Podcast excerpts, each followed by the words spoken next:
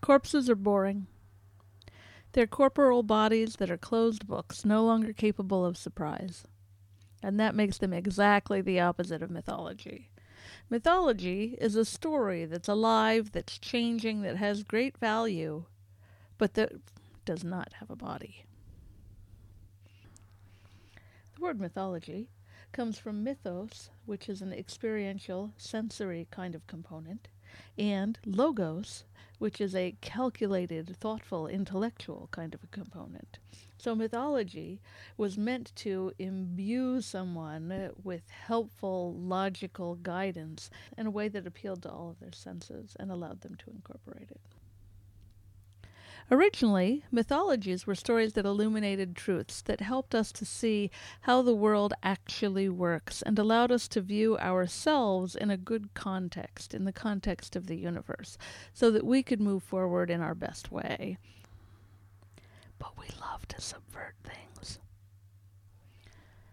So, after a while, we began to use the concept of mythology, the ways of mythology, in order to actually propagate lies rather than illuminate truths, so that we could get people to do what we want.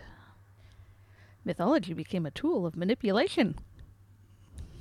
In addition to the types of mythologies, we have different layers of mythology. So each of us carries around our personal mythology, what our lives are about, what our origins are, what our life means. Then we have communal mythologies, what we do at work, what we do in this city, what we do in this country, how we operate as a globe. And so we have lots of different layers of mythology that create our belief of how we are and who we are in this world. Mythologies always begin as stories, but just as there are different types of mythologies, there are also different types of stories. For some people, a story can be a thing that happened. If a story consists of I did this and then this and I went there and that happened, and it has no kind of greater meaning to it, and it has no kind of emotional attachment to it, that is not a myth. That is just a story. However, if we tell the same story again and again and again and again and again, we will begin to imbue it with feeling and with meaning, and it will become a myth. So the same story, even if it doesn't mean anything, repeated again and again and again, becomes a myth. We can make our own myths. Making myths is a superpower. So, the way that the human mind works is unlike other minds we know of, in that we're always remembering the past and envisioning the future while living in the present, which means that we're always sort of in three locations at the same time. And this is reflected in everything we do. If you go to a lecture, it's going to have an introduction, a body, and a conclusion. If you go to a play, it's going to have a first act in the normal world, a second act in the mythological world, and a third act back in the normal world. Not only do we always imbue this three part structure on everything, but our introduction and our conclusion always contain the same content. If you're putting together a lecture, you're told to always say what you're going to say, say it, and then say what you said. Notice that what you're going to say and what you said were probably the same thing. So, when we change our understanding of what already happened, the first act, we change our expectations of what's going to happen, the third act, and we change what we actually do, our choices, in this, the middle act, the present. When we change our understanding of the past, we change our future. When we get a new piece of information, we try to fit it into our already existing three part structure.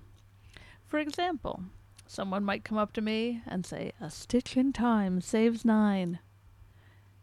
And if I happen to sew and I've already ripped things out, I will totally get that because it fits into my past experience of sewing and my future expectation of my sewing coming undone.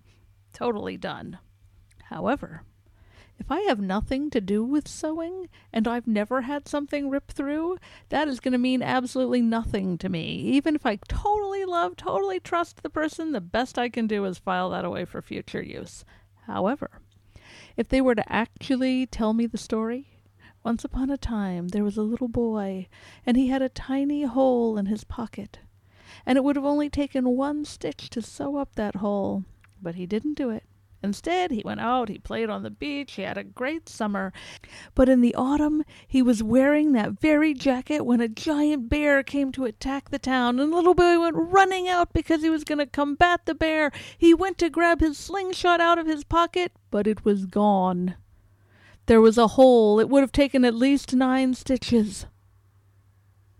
You get it.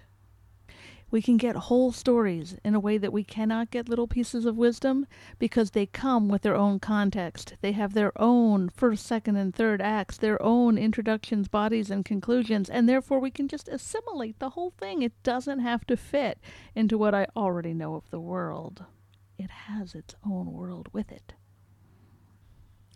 I was a strange child, in exactly the same way that I am a strange adult. I used to run around talking to angels and archetypes and all my invisible friends, and I said really weird, off the wall things to anyone at any time. My family had no idea how to deal with this, so they didn't. So my family increasingly ignored me. And as they ignored me, I became louder. Until finally, by the time I was a teenager, I was screaming all the time and no one was ever listening. And so at 15, I walked out of the house not to return. I did not speak to most of them for nearly 20 years. I did talk to my brother. I went out into the world and I did my own personal work and I got into college and I studied and I worked hard and I really felt like I was making progress.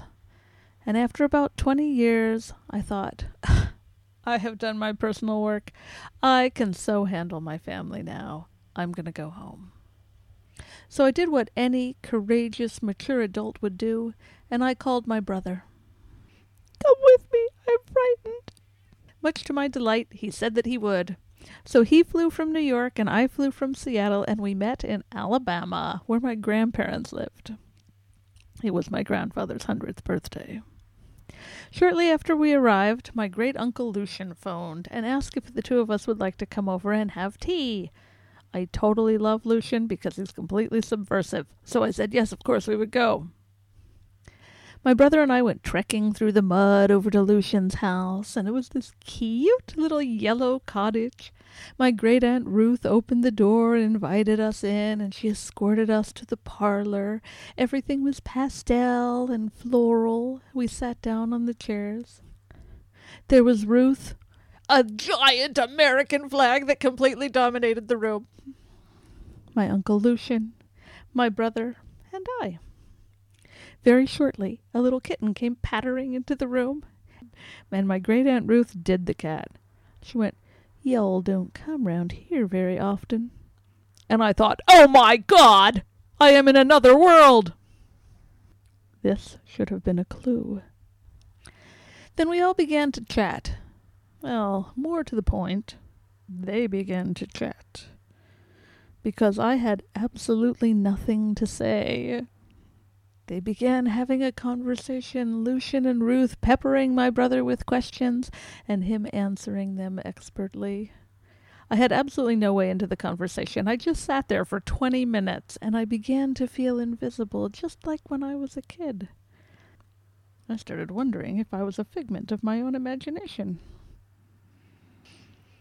But then it occurred to me that I have done my personal work. I am so not going to fall for this. I am not going to go there. I am going to take control. I'm going to pay attention and I'm going to figure out what is going on here. So pay attention I did. And I shortly discovered how tremendously tangible my brother is. Wow! He makes frames. They have held them for beautiful art. They have seen it in New York, which not only have they heard of, they could probably locate on a map. I, on the other hand, do something in the West. And for a moment, this delights me. I have figured it out. I have conquered the issue. I now know the problem here is that I am not very physical and my brother very physical. But then I begin to really reflect on that.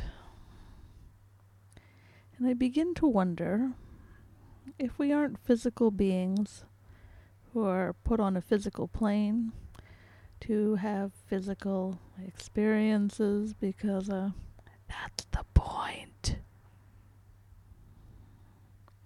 I begin to wonder about my own things and contemplate how I've done enormous emotional, spiritual, and even intellectual work, but how much I really suck at the physical. And I wonder if I have missed the point. And I consider that perhaps I have wasted my entire life. And as I'm spiraling down into the sinkhole, my Uncle Lucian suddenly sits up and says, I have to tell you a story. Hallelujah! He says, I went to Florida last year and I took my dentures. Dentures! I had them the entire time we were in Florida. I took them everywhere with me. I was wearing them when I got there. I was wearing them at our last meal on the last evening. I went home. I put them in a glass by the bed. I went to sleep. And in the morning, they were gone. We looked everywhere. We combed that hotel room. We went through all our luggage. We went through every pocket in every piece of clothing we had. The dentures were nowhere. After several hours, we had to go to the airport, so we left. I called the hotel. I said, You have to look for my dentures. Find my dentures. They said they would look for the dentures. We came home. As soon as we got home, we went through everything again. Every item of clothing, every pocket, in every suitcase. The dentures were nowhere. The hotel called. They did not find the dentures. After a week, I called. I said I needed new dentures, and I sat down in this very chair. I put my hand in this very crack looking for my remote. And there were my dentures! It's the miracle of the dentures! And then I suddenly understood. And I wanted to tell him that that entire thing had happened to him just so that he could tell me that story in that moment. So that he could illustrate to me that just because something isn't located doesn't mean it doesn't exist. Just because something isn't visible doesn't mean it's not important. And just because they can't see me, it doesn't mean that I don't matter. The mythologies that we hold, internally and externally, at every level, affect our every belief and our every choice, and many of them are unconscious. When we learn to recognize our mythologies, we learn to control our worlds. We learn to be in charge of our own lives. When we're finally done eating, our lives are nothing more than stories. Author responsibly.